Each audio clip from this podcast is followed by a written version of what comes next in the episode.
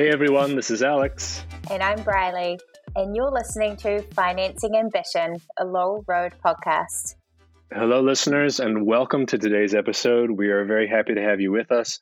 We have a distinguished panel of medical practitioners from NYU Langone Health who took time out of their busy schedules to be with us today to discuss the COVID 19 pandemic, its current state, how things are looking promising, and what we've all learned from this very challenging experience. Yes, and as we begin to see the curve in New York City flatten, it was really encouraging to hear the stories of those who have been a part of the teams that have really made this happen. So, without further ado, let's get into today's conversation. I would love to have each of you introduce yourselves to our listeners. My name is uh, Akhilesh Sista. I'm the section chief of interventional radiology at NYU Grossman School of Medicine. Really looking forward to the discussion. Hey everyone, my name is Katie. Um, I am a registered nurse at NYU Langone. Um, I'm currently working in one of the ICUs, the many ICUs that we have running right now at NYU.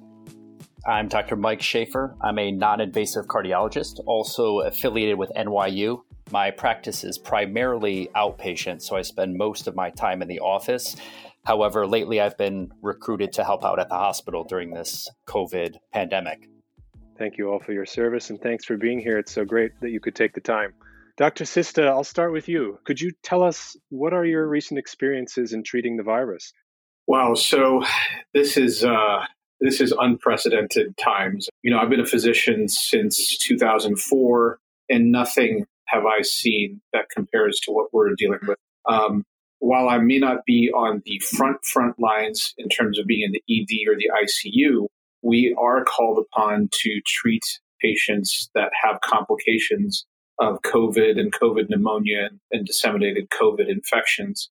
Um, specifically, our interventional radiology team uh, is skilled in doing minimally invasive procedures. So, the, our most direct uh, contact with COVID patients has been to go to the ICUs and place central venous catheters, either for infusion of whatever medications are required for maintenance of critical care, or to put in catheters when patients' kidneys fail and they need dialysis or hemodialysis through these catheters. And I have to say, I have been very humbled by how sick these patients are and also the incredible care that's being administered to them by the critical care teams consisting of doctors, uh, nurses, and the support staff, respiratory therapists. It is an incredibly well coordinated effort to try to get these patients out of the zone of danger. And so, Katie, I'd love to hear from your perspective as a nurse in an ICU and really the epicenter of all of this being in New York. What is the general feeling and how is the morale again amongst the nurses there? This is what I think week number five that we've really been just kind of like full blown steam in this COVID crisis. And, you know, I think the morale is honestly better than one might expect. I think, you know, the first couple weeks, everybody had to just go right into this and just put their best foot forward. And, you know, we were inundated with patients and it wasn't just, you know, acute patients. These were very, very, very sick patients. So I think the initial thing was to really band together. They had to create these ICU teams from nurses who were dispersed across the hospital. I mean, even like myself, I'm was an ICU nurse for about six years. I took about two years off in um, working in interventional radiology. And, you know, the second they were like, we need ICU nurses, I, similar to many, many other people, you know, stepped up and we offered to like move, move to the ICU. And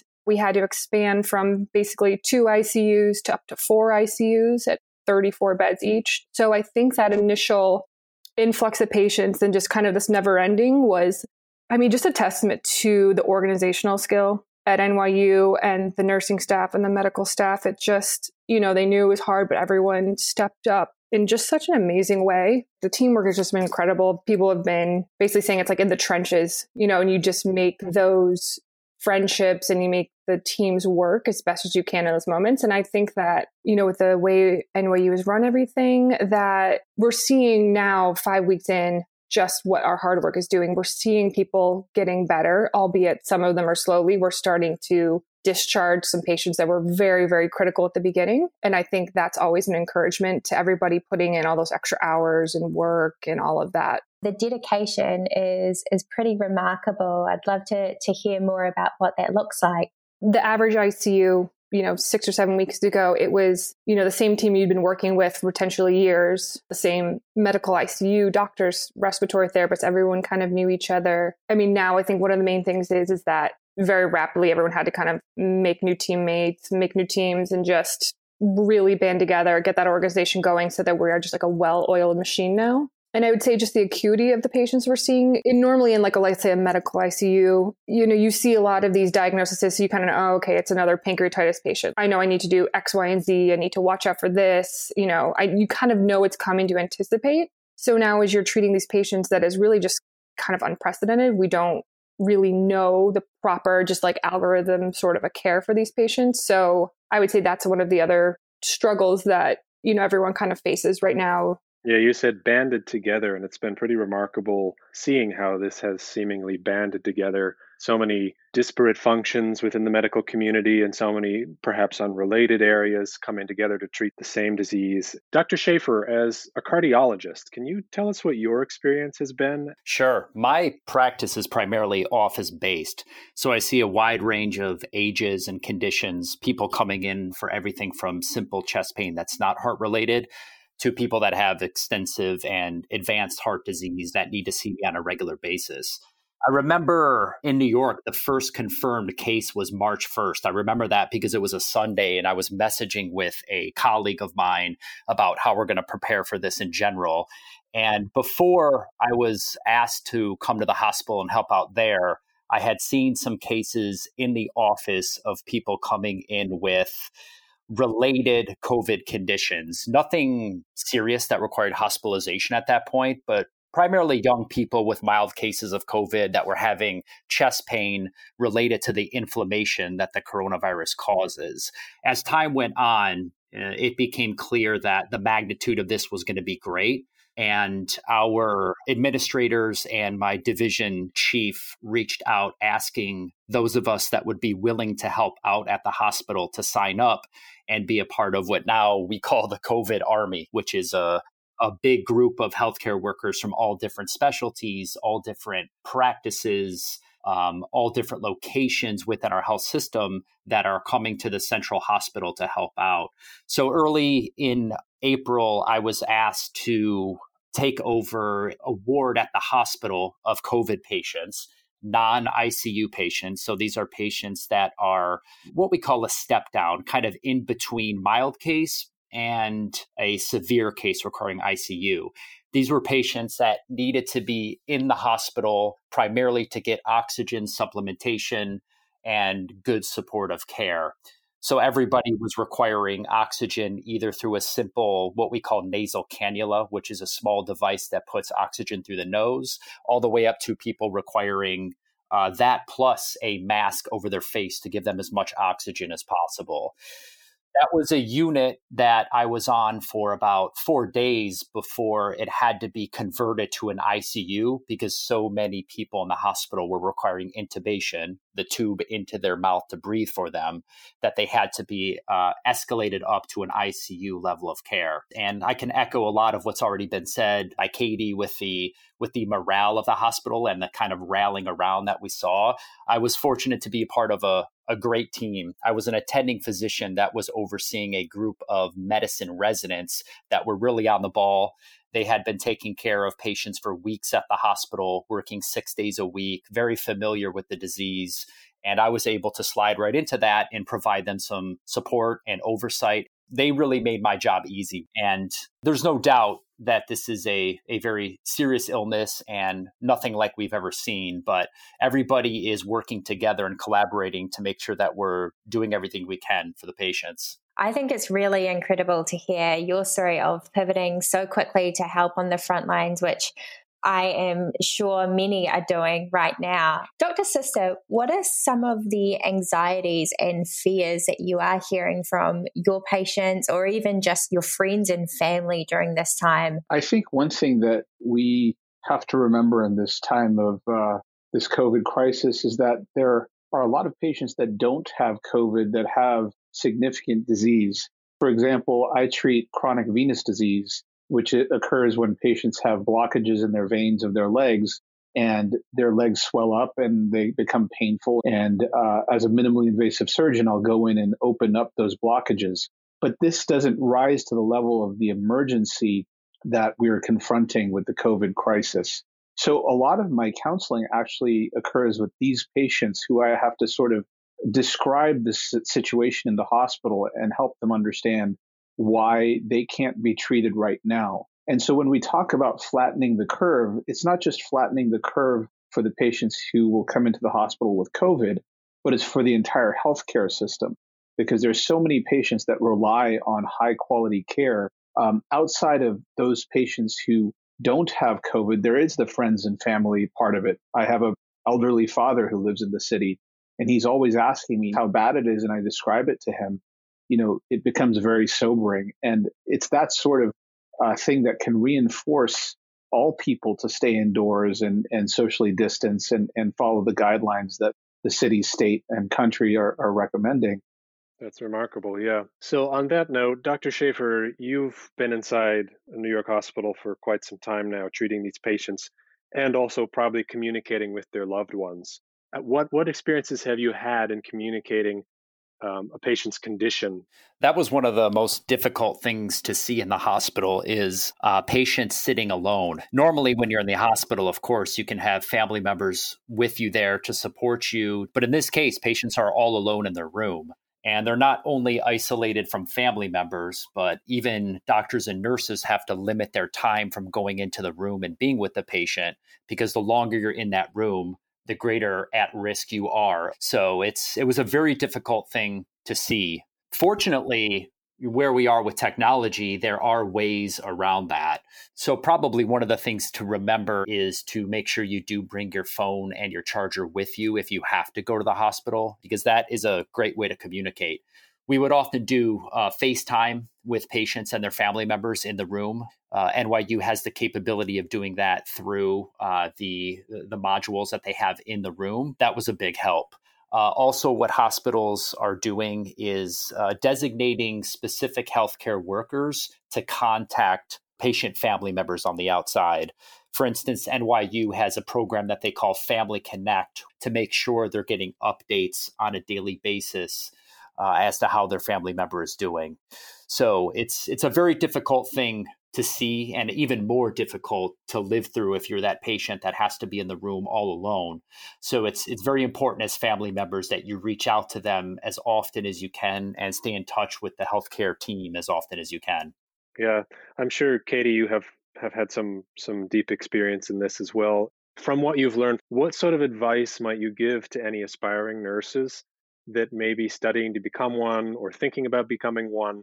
So most people, I'd say, you know, go into nursing school and you know they want to help people. You know, the science of medicine fascinates them. You know, the caring for people and you know being that advocate for a patient to the physician. Um, I, there's really no way I, I think to really prepare somebody for this because it sounds so sad. But you can only be so prepared.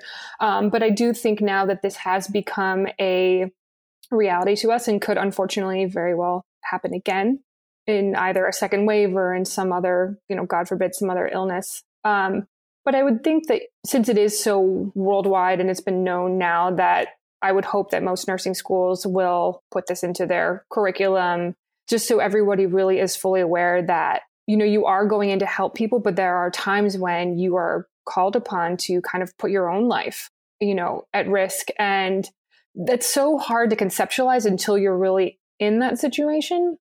And then again, also, some nurses, like at NYU, we're really well taken care of with our PPE and everything. Like NYU has gone above and beyond to make sure that we are really safe. There are unfortunately other facilities where these nurses are being asked to like literally put their lives on the line while they're helping these people and they don't have the proper PPE. And the, I think the question is then, you know, where do you draw the line with that sort of preparedness?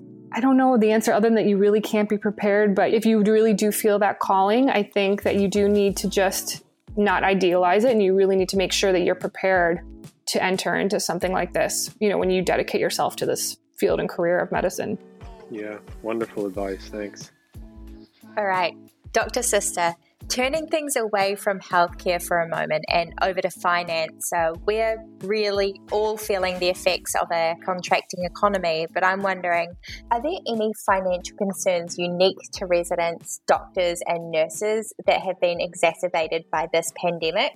The, the financial impact of COVID on New York City hospitals is really substantial. You know, each one of these hospital systems is losing hundreds of millions of dollars per month and it is stressing the system not just in terms of resources, but finances. And unfortunately, that has a trickle down effect ultimately to all the physicians who are a part of this. Now, you know, there's already funding in place for residents, and there are physicians that are being redeployed into the hospital, like Dr. Schaefer. But there are physicians that are not being redeployed. And, you know, just like a lot of businesses rely on people coming in for services, these physicians in the community have seen a marked downtrend in the number of patients they're seeing.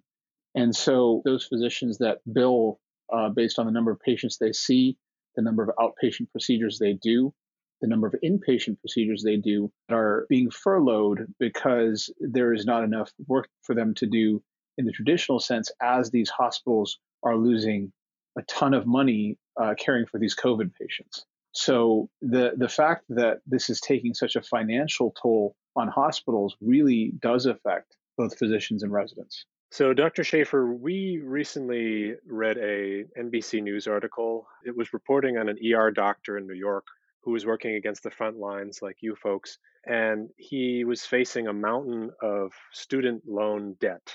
He's really pleading for more loan forgiveness from the federal government during this time. Do you think that the CARES Act didn't go far enough in helping doctors like him and his wife?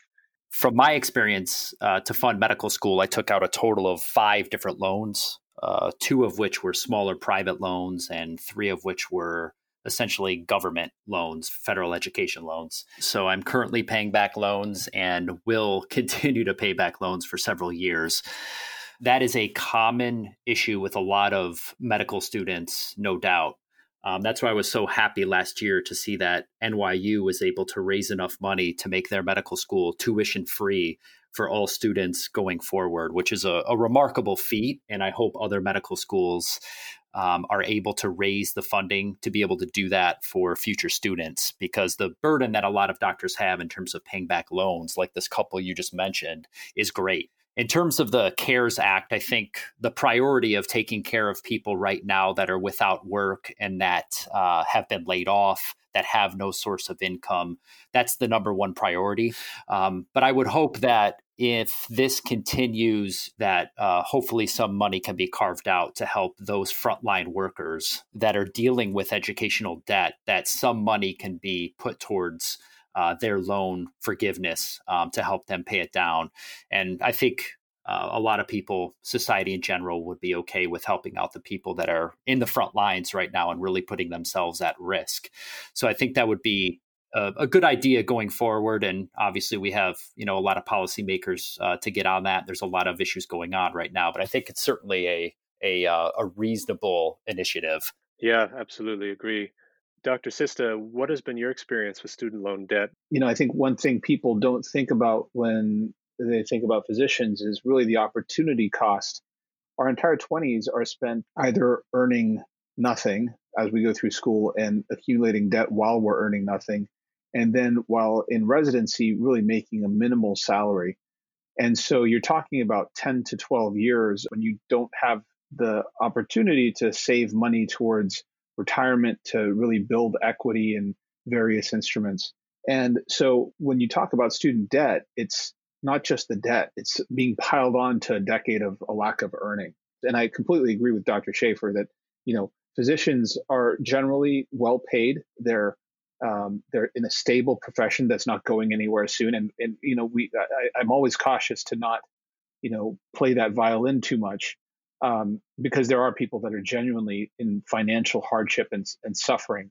And I think in times like the COVID crisis, when a physician sees mounting debt on top of the fact that they're risking their life potentially if they're on the front lines, there's a question of fairness. And, you know, isn't there something that can be done to acknowledge the risk that's being taken? Yeah, great. Thanks for sharing that. Katie, do you want to share your um, kind of story with with student debt as well? Well, I mean, I think we uh, can all say that it's less dramatic than going to med school. Um, but I do think coming out, you know, you're still paying for a four year degree. Usually people go on to get their nurse practitioners, now they're DNPs, things like that. Um, I would say there's loans and whatnot that you need to forgive. But I would say that the biggest thing is that often, in my opinion, and it's pretty much globally accepted that nurses are just underpaid in general and especially now, just given that we are asked to put our lives on the line and things like that. So similar to what Dr. Sista was saying was, you know, there is loan forgiveness, but there's also this point when we're being asked to go just above and beyond what is fair in terms of is there a chance for us to get some sort of a you know a federal tax break or you know just a couple months of hazard pay or some sort of thing to actually really um, give back to like the nurses and similar staff to us. Yeah, obviously the pandemic is really the, going to be a catalyst for change. So this is really an open question to you all. Uh, do you feel like this pandemic has changed medicine and, and how you're going to work moving forward, even when things return to somewhat normal? So uh, I do think that this has changed medicine forever. There, there are these opportunities when crisis hits and you see new policies that come into place that actually can be applied beyond the current crisis. So, for example, at NYU, we have uh, really transitioned to video conferencing with patients, telemedicine, and I've I've done this personally as part of my clinical uh, responsibilities to my patients. And I think that it has really been outstanding the infrastructure that's been created by telemedicine. And you start to realize that for both patients and physicians, this is a very viable way of communicating. And it really is possible to get a lot out of a visit, even if the patient is not in the room. And that has a lot of implications for healthcare in general. And then the novel uh, therapies that are being rapidly developed to try to combat this very, very serious threat to human life will certainly uh, play a role in how research is performed at NYU, for example, there are uh, three novel therapeutics that are being actively tested. I think the implication is not just that these can be therapies that will help the disease and maybe other diseases, but how quickly these are getting off the ground. There's a lot of bureaucracy associated with a lot of what we do in medicine, and how these walls have been torn down in this in the face of a crisis can give us clues as to how to get to uh, the right therapies faster compared to how we used to do things. Yeah, well said, Dr. Sista.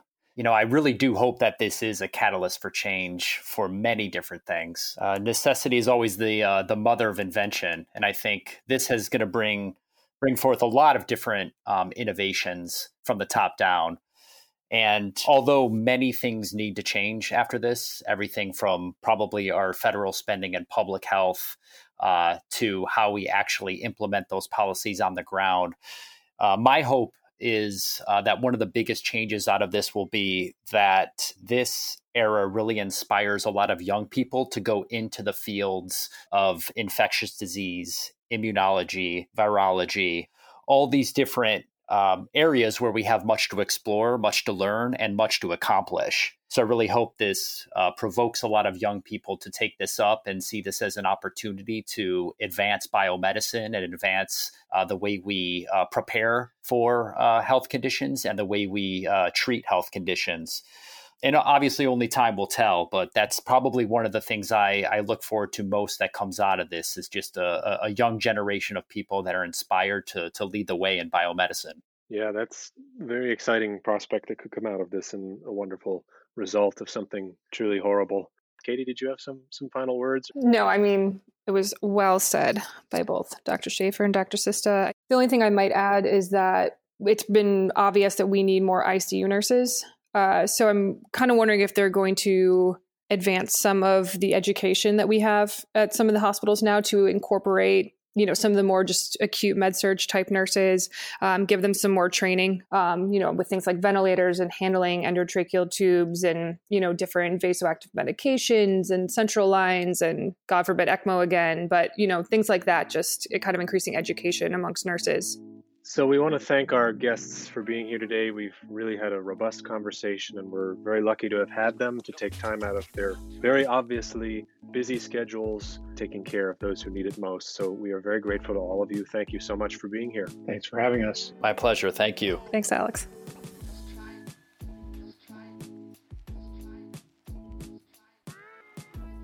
So, Barley, how fortunate have we been to have had this wonderful panel with us today? Certainly things that I could have never known otherwise had we not spoken with such experts. Yeah, I totally agree, Alex. And I also thought it was really encouraging to hear some of the stories that they were sharing. And one of the things that I also took away is just another kind of layer of appreciation for what they are doing out there on the front lines. That also extends to uh, the other essential workers that we didn't get to talk to today. You know, without them, we wouldn't be able to be in the position that we're in as well, being safe at home right now. So true. And I, and I hope that all of them have heard us banging our pots and pans out of the window at 7 p.m. every day here in Manhattan to show a little sign of appreciation. And it's the least we can do for these true everyday heroes. Yes, absolutely. I know it's been going for a few weeks now and it does not get old. Uh, and it's quite a quite an emotional thing, isn't it? It is, yeah.